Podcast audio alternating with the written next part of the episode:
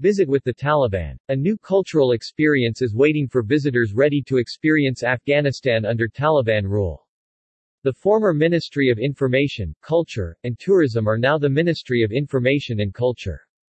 The website of the Afghan Tourist Organization ATO, says it has some good reasons why to visit Afghanistan. Unfortunately, such reasons are not directly listed.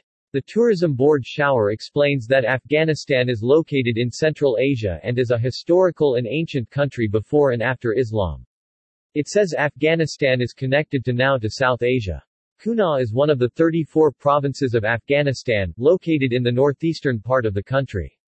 Its capital is Asadabad. Its population is estimated to be 508,224. Kunar's major political groups include Wahhabis or Al-e-Hadith, Nazhad-e Hambastagi Milli, Hezbi-e Afghanistan Naween, Hezbi-e Islami Gulbuddin.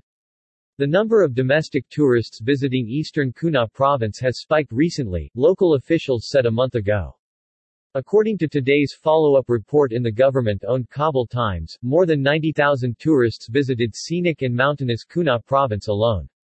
In other parts of the country, thousands of domestic and international tourists have been seen, visiting ancient areas, and recreational sites, after firm security restoration in the country.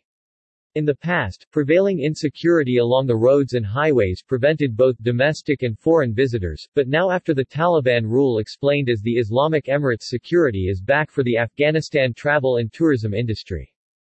Kunar province has beautiful recreational sites, with many historical areas.